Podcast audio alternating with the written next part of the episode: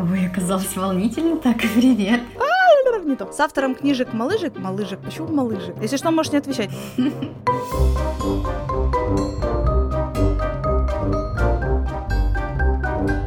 Давай просто похрюкаем.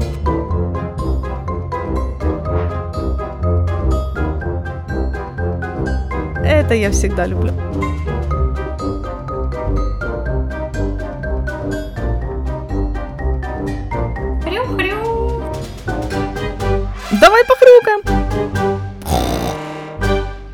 Неугомонная хрю Всем привет!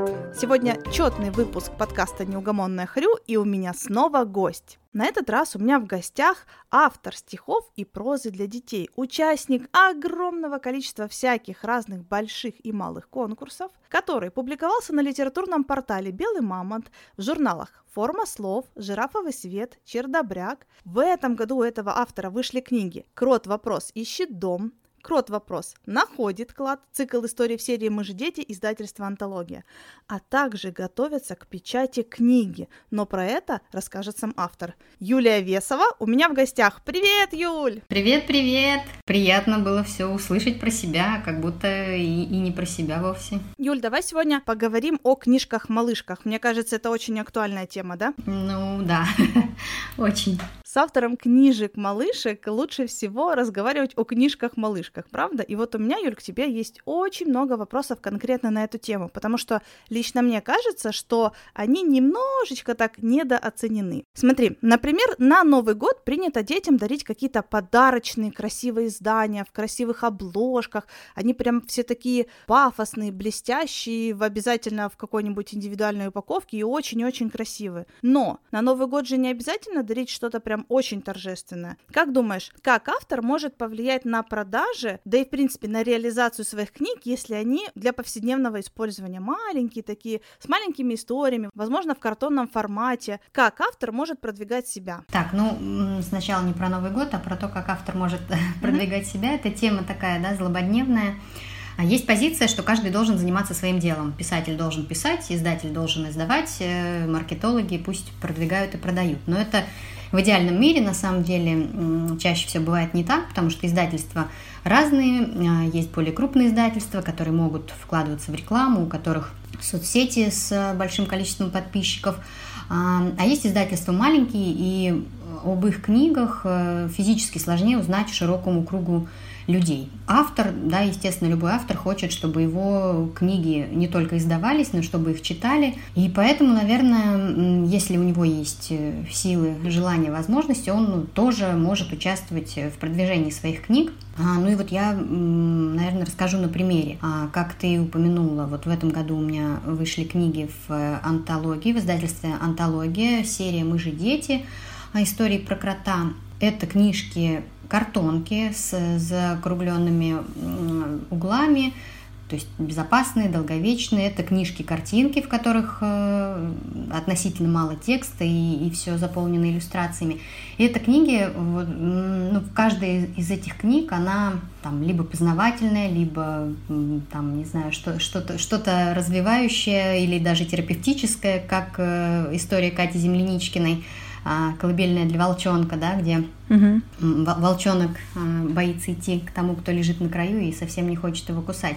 То есть истории, ну, действительно, посыл э, книг очень хороший, сделаны они очень хорошо, и они по очень доступной цене, что сейчас тоже немаловажно. То есть вот на Wildberries я, например, своего крота за 138 рублей ловила, по-моему, вполне можно себе позволить. Вот. И, э, ну, в обычной жизни издательство э, продвигает, продает, там, не знаю, рассказывает про свои книги на книжных ярмарках, на встречах с читателями. Сейчас по известным причинам это не очень возможно, да, все мы знаем, знаем почему.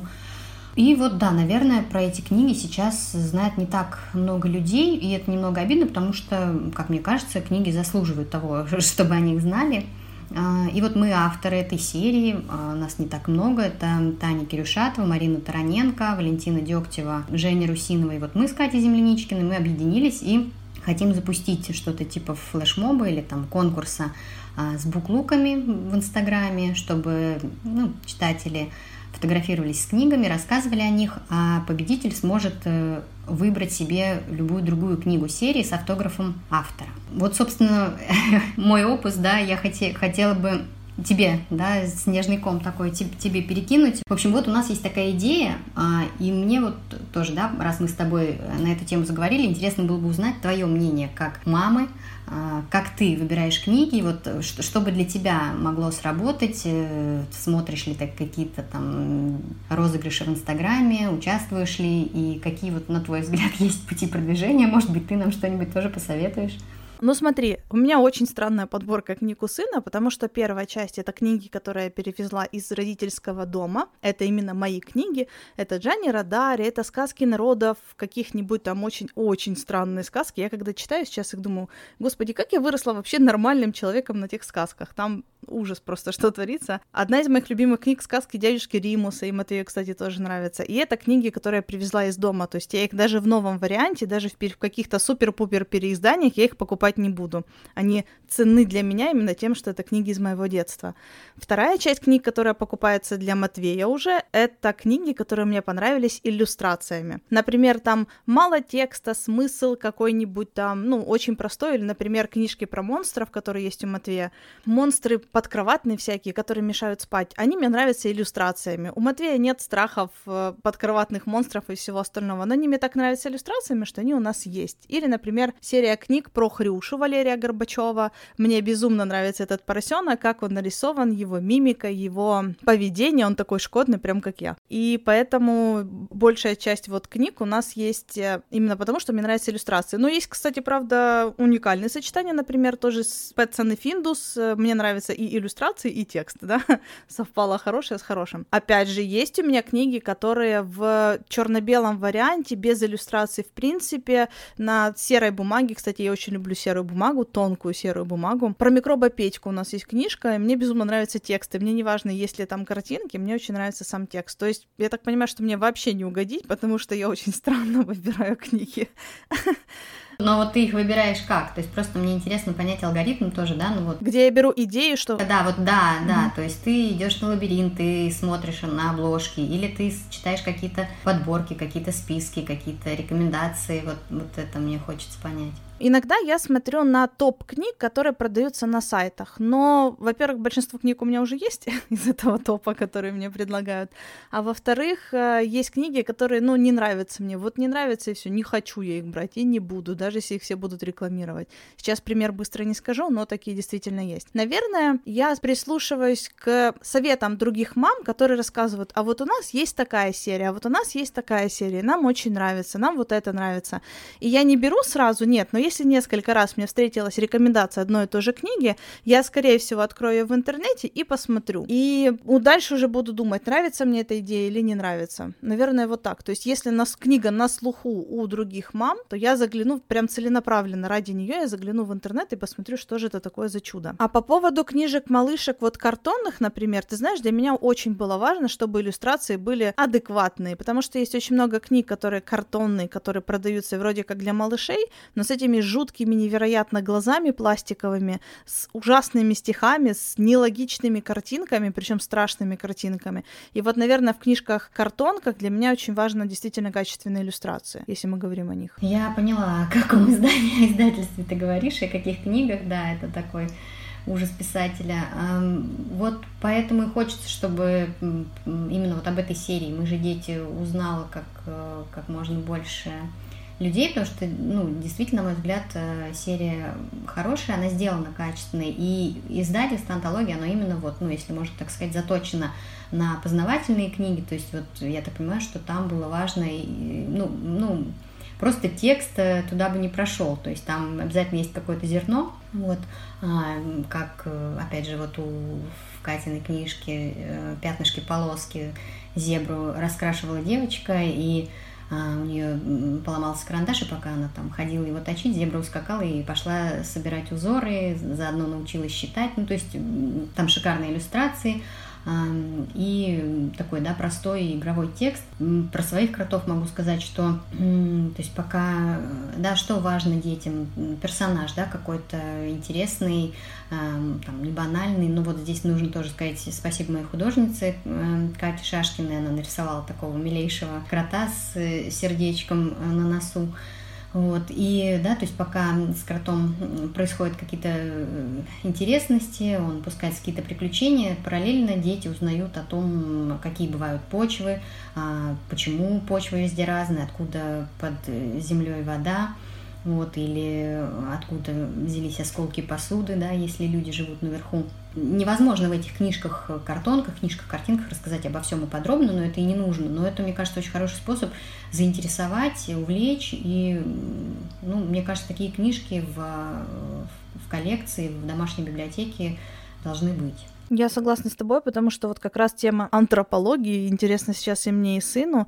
И если видео, которые мы смотрим, они, конечно, наглядны, но не всегда для него понятны, то на такой книге, где прям нарисовано для детей там те же камешки, да, понятного размера камешки, понятного формата, что это камень, а не что-то такое другое, то да, я думаю, что это очень. Ну, я, в принципе, люблю научную литературу. Если это хотя бы условно научная литература для детей, это уже классно. Ну да, даже, даже такое понятие модное нон-фикшн для детей, mm-hmm. он тоже существует. Мне кажется, вот часть этих книг как, как раз относится сюда свободно. Ты знаешь, я считаю, что автор, который может доступно детям объяснить какие-то научные факты, это просто гений. Ну, я не преувеличиваю, потому что мне, в принципе, очень сложно писать для малышей. Я не умею.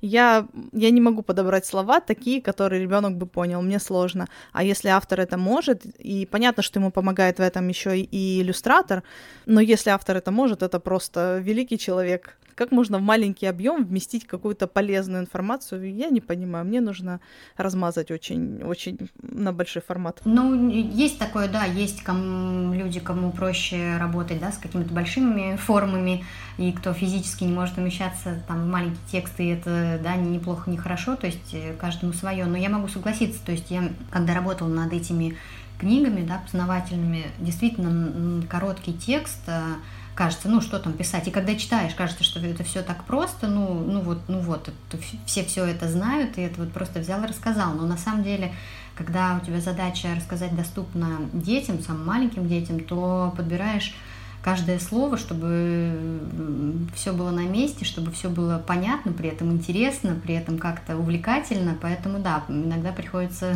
поломать голову над э, таким текстом малышковым. Как раз мы так плавно перешли к вопросу, который я хотела тебе задать. Юля, как ты вызываешь состояние потока? Вот ты говоришь, что это нужно уметь написать нормальными, понятными для ребенка словами и уместиться в короткий объем. А как ты настраиваешься на творческий лад, чтобы ты села, и у тебя раз и все получилось? Есть какие-то свои секреты? Так, ну я точно могу сказать, что у меня нет э, никаких ритуалов, а, хотя нет, вру, есть уложить, уложить всех спать домашних зайти на кухню, поставить на кухонный стол ноутбук, потому что сейчас мы живем на съемной квартире, у меня нет а, своего какого-то рабочего угла и пространства, открыть компьютер и начать писать. Но на самом деле, мне кажется, когда ты работаешь над каким-то текстом, если у тебя уже есть идея, то э, так или иначе в течение дня ты ходишь и что-то обдумываешь, крутишь сюжет, э, представляешь героев, э, там раскладываешь какие-то фразочки, и когда наконец-то у тебя появляется возможность уже просто сесть э, за компьютер и начать писать, то мне кажется, вот ну, этот поток и возникает. По крайней мере, у меня так, если текст во мне горит, если мне это интересно, ну, а, собственно, если не интересно, наверное, и не напишешь и тогда буковки как-то сами все складываются в слова, и, наверное, получается, ну, получается то, что получается. Хотя могу сказать, что, естественно, тексты ну, пишутся по-разному, иногда бывает это вообще на одном дыхании, а, ну вот над этими э, познавательными книгами, честно скажу, приходилось посидеть, потому что можно быстро набросать какую-то рыбу, но потом ты начинаешь вот просто оценивать, э, произносить вслух, э, читать по много раз, чтобы вот не было ничего лишнего. Юль, я очень люблю твои стихи. Я, в принципе, люблю детские стихи, потому что считаю, что человек, который не просто может сочинить сказочку, но еще и облачить ее в стихотворную форму, это просто фантастика. Я вообще не понимаю, как вы это делаете. Я знаю, что многие поэты, они просто берут и в потоке пишут. Вот у них само все ложится на бумагу так. Строчка, строчка, строчка, строчка. Я не понимаю, кто вам это направляет, как вы это делаете. Это просто фантастика. И у меня вопрос. Смотри, есть детские книги, написано в прозаическом формате, но периодически вставлены какие-то стишки. И вот я точно знаю, что такие стишки очень сильно влазят в голову, дети их очень любят, и потом ты ходишь, и даже ты взрослый человек ходишь и все время повторяешь про себя эти стишки. Получается, поэзия помогает прозе запоминаться, ну и в принципе восприниматься, правильно? Ну, я думаю, да, особенно если мы говорим про детский текст, э, какие-то рифмованные вещи, они всегда действительно запоминаются. Я сама тоже люблю это в тексте, и поскольку а, ну, могу это использовать, я стараюсь э, этой опцией пользоваться. То есть я в своих каких-то прозаических текстах, да, как раз э, включаю в свои прозаические тексты вот такие ставочки. Но вообще могу сказать, что вот как бы у меня э, начинала я свой, так скажем, писательский путь как раз э, со стихов, Сначала писались, писали стихи, а потом мне очень хотелось э, придумать какую-то историю в стихах, то есть чтобы это было не просто вот, ну... Большую форму, да? Да, какую-то большую форму, да, и, и у меня никак не получалось, то есть я не могла, ну, не было идеи, не приходил сюжет. Потом постепенно я как-то вот перешла на прозу, стало интересно попробовать ну, другие тексты. Когда я начала а, писать прозу, стихи очень пришли на помощь, потому что я просто-напросто воровала собственные образы из стихотворений и вставляла их во все свои прозаические тексты. Могу даже тоже привести пример. Вот возьмем, например, Астрель объявила конкурс сказок о единорогах, и вот мне очень хотелось написать какую-то такую волшебную сказку, и никак не приходила идея. И потом я вдруг вспомнила, что у меня есть стихотворение а, «В полнолуние на порог прискакал единорог». И вот у меня из этих строчек раскрутилась история о маленьком единороге, который живет в сказочном лесу, и мама не разрешает ему а, бегать к людям, потому что он живет в сказке, а и люди не должны его видеть. А ему очень хотелось, чтобы люди поверили в сказку. То есть вот э, благодаря собственным стихам у меня написалась сказка. В общем, сказку эту а, не отобрали, но я очень рада, что она написалась. И вообще я считаю, что это отличная, отличный стимул для авторов, а, когда проходят какие-то такие конкурсы мозг начинает работать, э, что-то генерировать, и тебе казалось, что эта тема тебе там совсем не близка, но когда ты начинаешь э, да, давать себе какой-то импульс, и текст рождается, мне кажется, это ну, огромное счастье, и конкурс прошел, а текст у тебя остался, и я надеюсь, что когда-нибудь и он тоже обретет свой печатный дом. Держу за него кулачки. Да, спасибо. Вот, я отдалилась, сейчас я вернусь. Значит, э, и вот, потом, значит, я стала писать прозу, и а, когда я уже поработала в этом жанре, ко мне наконец э, пришла, пришла идея, как можно такой вот, да, прозаический сюжет переложить на стихи. И вот буквально недавно у меня вот подряд э, родились две таких истории, и я очень рада, и я вот только-только их написала, а, еще даже не успела никуда отправить, но я уже очень в них верю и надеюсь, что, э, ну, что они будут иметь какой-то позитивный отклик. Так что да, помогает и, и поэзия прозе, и проза поэзии, как выяснилось. Это если ты умеешь писать поэзию. Ну вот у меня такой бонус есть. Я, кстати, по поводу смешения стилей, когда автор пробует и то, и другое, я на днях была на вебинаре Евгения Бабушкина, и он читал прозу свою, но прозу, которая звучит как мелодия. И для меня это было что-то новое, потому что стихи я писать не умею. Мои детские стихи, они миленькие, но теперь я на них не, даже на них не способна. А его проза была такая мелодичная, действительно. Ну и он говорит, что он очень долго ее пишет, потому что он выверяет каждую запятую, каждую буковку. И прям ты слушаешь, и я слышу ритм, я слышу мелодию в прозе. И мне так хочется теперь попробовать написать что-то такое же, потому что музыкальное образование у меня есть, прозу я писать умею. Нужно это как-то совместить. Это очень интересный новый опыт. Ну, я, кстати, очень люблю, когда ты вслух читаешь свои тексты, потому что а, ну, вообще, мне кажется, авторское прочтение это, ну, вот самое-самое. Оно даже, мне кажется, не сравнится с актерским, а, потому что никто лучше автора не знает, э, где какие расставить акценты. Поэтому да, я понимаю, о чем ты говоришь, э, даже если это там не рифмы, даже если это не поэзия. Мне кажется, в любом тексте, скажем так, поэзия все равно должна быть, не, не в смысле рифма, а в смысле какой-то мелодичности, гар гармонии. Мне кажется, это очень важно. Читать такое приятно, интересно, и в это погружаешься, ныряешь. А, Юль, все авторы говорят о нужности профессионального сообщества. А ты что думаешь на эту тему? Полезно обмениваться опытом или это мешает и сбивает собственного пути, и со своими шишками-то приятнее, чем с чужими, за чужими подглядывать? А, ну, на самом деле, я могу сказать вот про себя однозначно. Когда я начала писать, я просто варилась в собственном соку и не представляла, что вообще со всем этим делать, куда девать все эти стихи. И вообще мне казалось, что вот, ну, я пишу такие добротные тексты, вот надо их куда-то срочно пристроить. И все встало на свои места, когда я попала на, впервые на форум молодых писателей. Поняла, что все мои стихи практически до единого надо править, переписывать и редактировать. И, конечно, здесь ну, нельзя переоценить вот какую-то дружескую критику, поддержку. А, ну, например, мне очень помог Леша Зайцев, ну, наверняка знаешь, да, поэт, чудесной книжкой «Физика Тузика». То есть вот он мне помогал редактировать стихи, показывал, где и что и как нужно поменять. То есть и а, просто отношение мое ко всему этому поменялось. Я поняла, как нужно работать, э, что действительно нужно работать много, а не просто, да, вот написал и порадовался. И когда, то есть, да, вот все началось с форума, появились какие-то знакомства, там рекомендаций каких-то тренингов и прочее. И вот когда я, ты понимаешь, уже к чему подвожу, когда так сложилось, э, счастливым образом сложилось так, что мы объединились вот в наше подружество, я понимаю, что вот, ну вот все, вот появилась какая-то гармония, потому что мало того, что это круг э, единомышленников, людей, которые тебя стопроцентно понимают, э, с которыми можно обсудить все, что тебя заботит, не знаю, можно вместе порефлексировать над отказом издательства или, там, не знаю, обсудить редакторские правки или вместе устроить мозговой штурм по поводу того, как назвать там какого-нибудь героя или, или какую-нибудь локацию или что-то еще такое.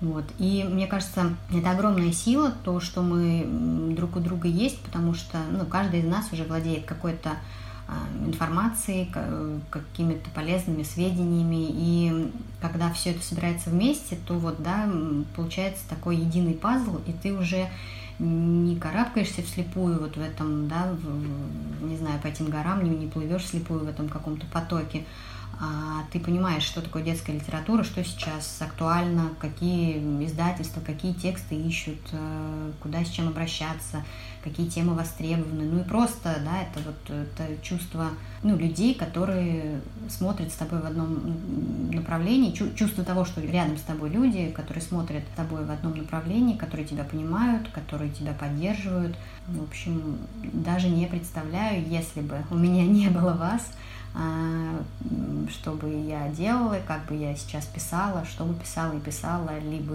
вообще. Вот так.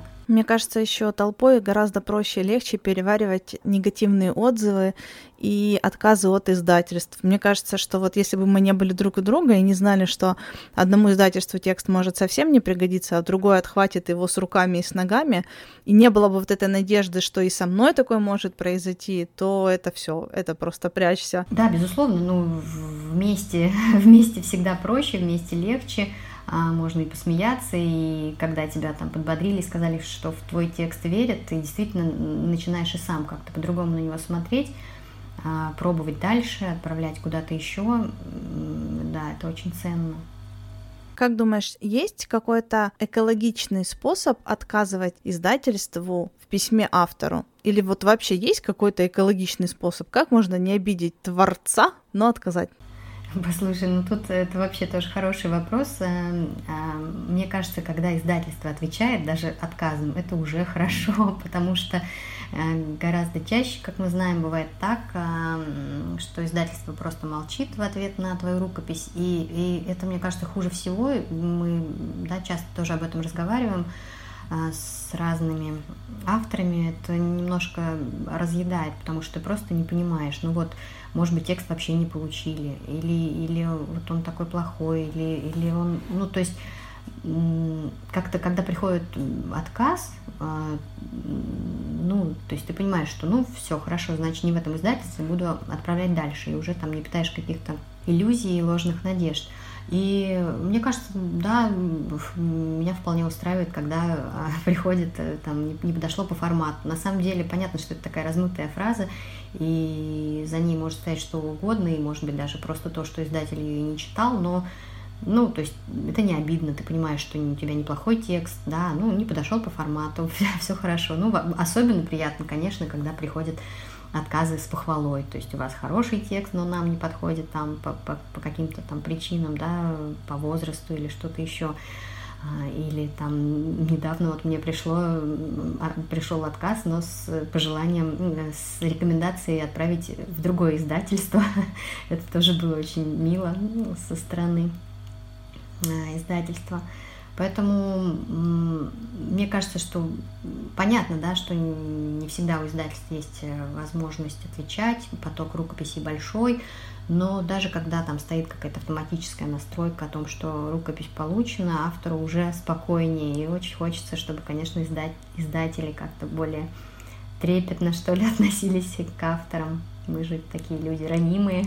Пока мы тут с тобой разговаривали, я подумала, получается, для продвижения автора очень важны отзывы, потому что конкретно я, кроме отзывов моих подруг, мнения которых для меня важно, я еще опираюсь на отзывы, которые написаны на сайтах. Получается, для продвижения автора очень важно, чтобы человек, который купил книгу, пошел на тот сайт, где он ее купил, и не только желательно, и написал свой честный отзыв, правильно? Ну, безусловно. Мне кажется, вообще сейчас, да, мы живем в таком мире, когда часть э, покупок, большая часть, мне кажется, даже покупок перешла в онлайн, а, когда ты не можешь потрогать там какой-то товар, да, ну вот ты покупаешь шапку, и здорово, когда ты читаешь отзыв, что она теплая, что после стирки она не села, не поменяла свой вид, ну, то есть покупать тебе в этом случае становится спокойнее.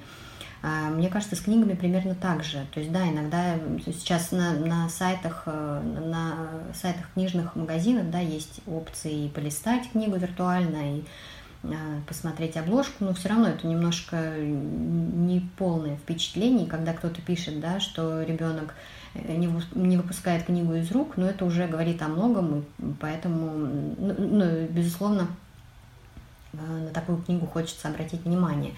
И, но, к сожалению, как, как и со всеми отзывами, часто получается так, что нас может сподвигнуть оставить отзыв что-то негативное, если что-то не понравилось. А если понравилось, ну вот и хорошо, и, человек пошел дальше. Вот мне хочется призвать всех, кто болеет за книгу, за детскую книгу, а, поддерживать авторов, потому что это действительно очень важно – когда вы оставляете отзывы на сайтах магазинов или рассказываете о книге у себя на странице, в сторис, в коротком посте, а, это позволит э, другим людям узнать о книге, которая вам понравилась, которая вас заинтересовала. Ну и, соответственно, да, книга от этого только выиграет. Признайся честно, ты часто оставляешь отзывы о прочитанных книгах? Ну, учитывая то, что, опять же, моя библиотека — это часть книг, которые уже давно изданы, и странно, если я буду оставлять отзыв на сказки дядюшки Римуса под изданием, которого у меня нет, потому что такого издания точно сейчас нет в продаже, оно очень старое, древнее.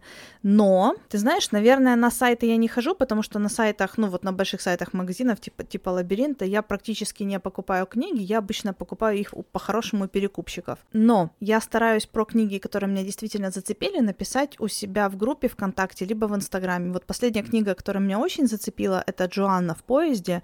И это простая книга с малым количеством текста, но с классными иллюстрациями, классной идеей, с юмором. Она мне очень понравилась. Я написала пост и ВКонтакте, и в Инстаграме про нее, и выложила несколько картиночек и написала все свои восторги туда. Причем аргументированно, то есть не просто мне понравилось, потому что красивая иллюстрация. Мне эта книга отозвалась раз, два, три, четыре. Ну вот именно потому, что она про поезд, про хрюши, которых я люблю. Ну, в общем, прям обосновала. И да, там, конечно, много субъективного, потому что по факту про качество текста я ничего не написала, но в целом книга производит такое впечатление, что я прям визжала от восторга, и да, я, скорее всего, отзывы делаю вот так. Либо под книгами, которые продаются в Инстаграме, например, перекупщики, я так понимаю, это делают, э, я пишу, что мне, я читала эту книгу, мне понравилось. В последний отзыв я писала так про свинку-балеринку Оли Вербицкой и когда Дуся была маленькая Натальи Писачинской. Ну, это на самом деле здорово, потому что, ну, согласись, сейчас такое количество книг, что вот ориентироваться в этом потоке очень сложно, и поэтому, когда есть какие-то ну, авторитеты в хорошем смысле, то есть твои знакомые, друзья, которые советуют, рекомендуют, мне кажется, это ну, самому проще, удобнее, поэтому, да, стоит нам активнее пользоваться этим инструментом. Я сама грешу иногда тем, что книгу прочитала, она очень понравилась, но вот кажется, что ну, надо вот как следует подготовиться, вот хорошо ее сфотографировать и э, подобрать слова.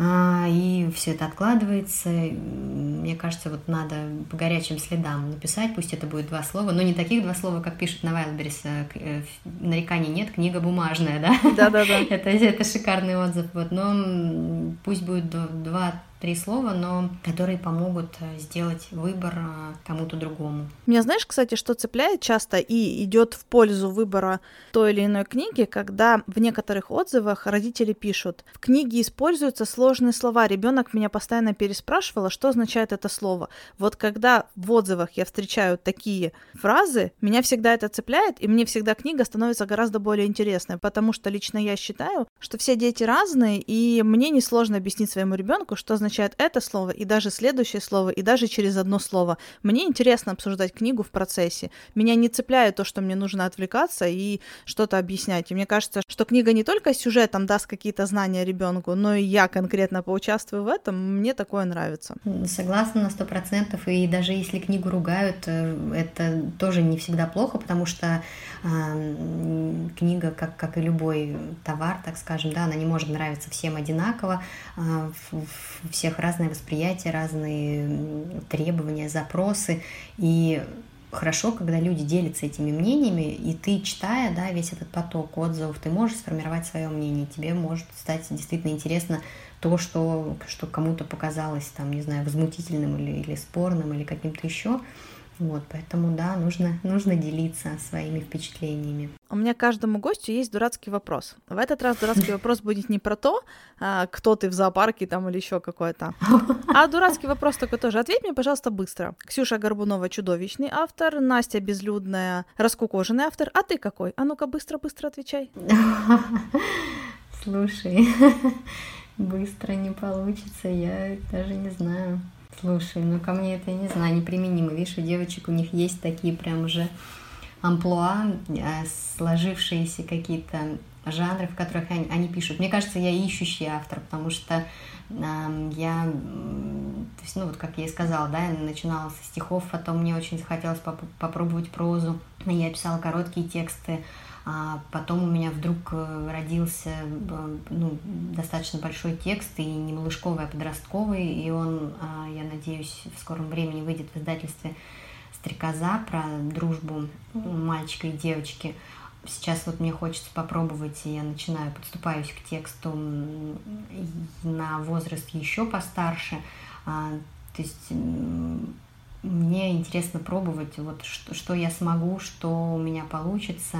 Ну вот как, как тоже я упомянула, да, недавно я написала э, такую историю в стихах. Ну вот э, мне нравится быть разным автором, ищущим и разным. Мне нравится твоя версия. Ищущий автор тоже звучит и прикольно, и действительно так оно и есть. А я бы еще хотела добавить, что ты родной автор и нежный автор. мне кажется, если говоришь Юлия Веса, такой, о, такой родная и нежная, прям что-то вот такое. Я просто, когда обрабатываю видео, где ты присылаешь свой кусочек, и я так смотрю, мне так, знаешь, это глазки щелочки, я так улыбаюсь, смотрю, мне так хорошо, когда на тебя смотрю. Такая солнечная, добрая, такая нежная. Это очень приятно, и это взаимно. Юль, спасибо тебе большое за, повторюсь, душевное родное общение. Мне очень понравилось. Особенно мне было интересно, как автор может вписать что-то научное и интересное для детей в маленький-маленький такой формат. Сложно, но можно, да. Спасибо тебе большое. Спасибо, что пришла ко мне на эфир. Я тебя обнимаю. Спасибо тебе большое.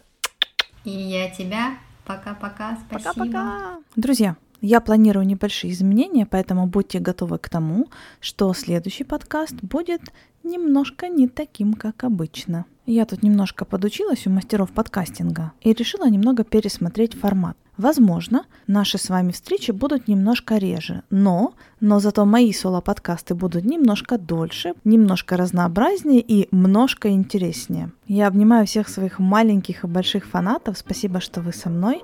Седьмой выпуск будет каким-то немножко праздничным. Пока-пока!